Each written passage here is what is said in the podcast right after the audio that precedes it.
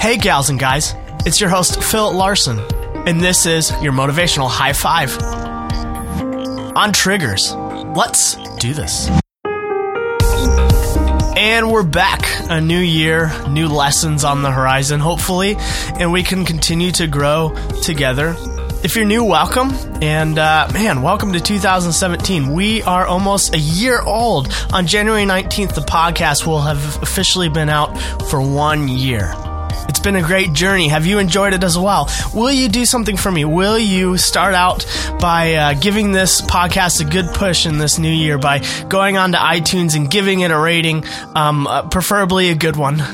Each episode is designed to be short and shareable. If you think um, that this is a, appropriate, an appropriate lesson for a friend, um, send them the link. The, usually, most uh, podcast apps will have a share button for for each episode and I want to hear from you. I'm a big feminist. I want more female voices on the podcast. And, um, you know, I, I, hear a lot of uh, people on email. Well, what are you going through? What are you learning? Contribute to the podcast. Join me and all these other really great people. And these are people that are like minded. So if you find yourself agreeing with what's being said in the general direction of this podcast, well, join the internal motivators, which is a list of like minded people at the storyshop.tv slash podcast. And I have to admit, I didn't do much with it this last year, but I have some ideas and plans for the new year. Let's get connected that way.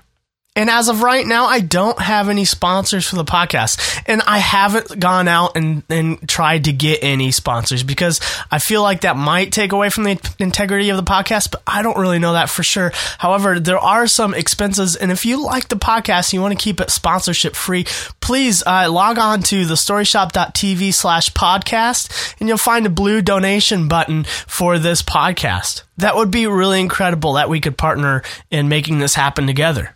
Today, I want to talk about triggers. And it's a word that's often used in people struggling with things like PTSD, but what's true is that everyone has triggers. If you've ever experienced a smell and it's brought you back to a memory, or if you can remember someone like your grandma and it conjures up a certain smell, maybe a memory of someone like my Nana who passed away. When I think of her, I think of the way she said my name. It just triggers that sort of auditory memory. Triggers can be pleasant, triggers can be unpleasant. Triggers can be there below the surface, even if we can't remember why we feel a certain way in a certain situation, but they're there. A lot of the way we receive and offer love has to do with the things that happened to us before we were three years old, and it triggers certain emotions in us, and we can't even remember that time of our life. And I thought it was appropriate to talk about this coming out of the holidays where a lot of us spent some time with family. And what's true is that there is nothing more triggering than family. And that's not a bad thing. It's just saying that it's it's unavoidable you know, whether or not bad things happened in the context of family or really good things you felt really loved. And yet, at the time in your life where your brain was most malleable in creating brand new connections, you were around your family. And triggers are easy to see in hindsight. You know, if you've ever said, well, I didn't see that coming uh, from me, or to say that situation didn't warrant that sort of response of mine, then you've probably been triggered. And it's easy to get down on yourself, but don't because you are now able to see that. Where at maybe at one point in your time in, in your life, it, it came to you harder to notice those things. But now in hindsight, you are seeing those. And that's a good thing because change cannot be made if an issue isn't recognized. And so you recognized it. Good job. And now the next step, the goal, the room for growth is the real time recognition of these triggers. This is what we want to strive for. That we can see in the moment that somehow, either consciously or unconsciously, our finger ended up on the trigger, but we don't need to pull it that the actions that make us go, ah, I wish I didn't do that, now no longer need to happen because we've recognized that we're triggered in the moment. And then we can make the choice to not react poorly. And I'm saying this to myself.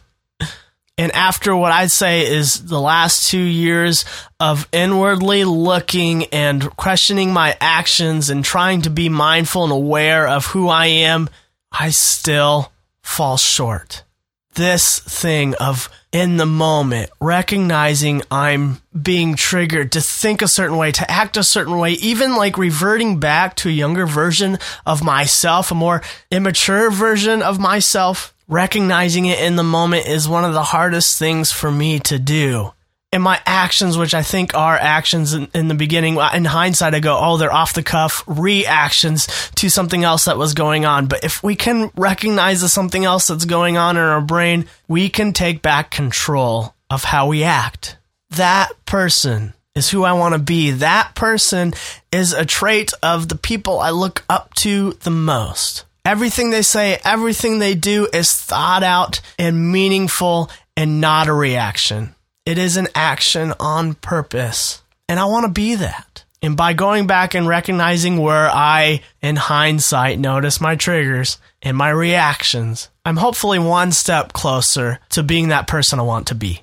If you're going me too, please email me at phil@storyshop.tv. I, it feels good to not be alone for to to hear other people go, yeah, I, me too. You know, guilty but the important thing is, is to not sit and get stuck by the guilt. Hey, we've recognized it, and now next time it'll become easier.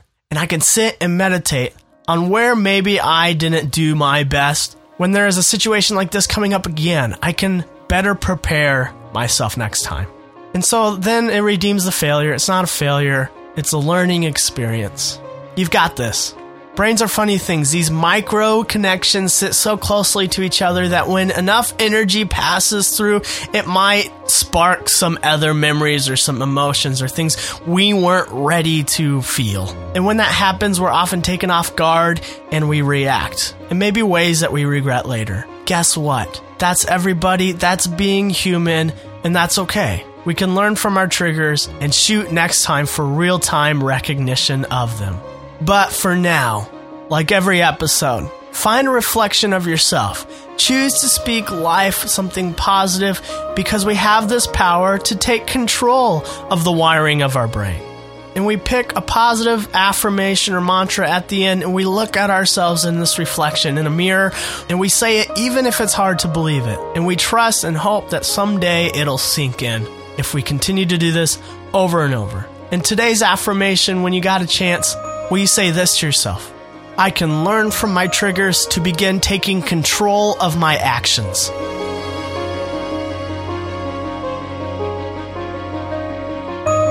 George Bernard Shaw has this quote Life isn't about finding yourself, life is about creating yourself. And to be honest, friends, I don't know that that's exactly right. What we can take away from the wiring of our brain and the triggers that happen Interacting with life is much about recognizing those triggers. So, life is, yes, about finding yourself, figuring yourself out, and then from those lessons, the power is in your hands. Life is about then creating yourself. But no one has any power over that other than you. It starts with you. Happy New Year.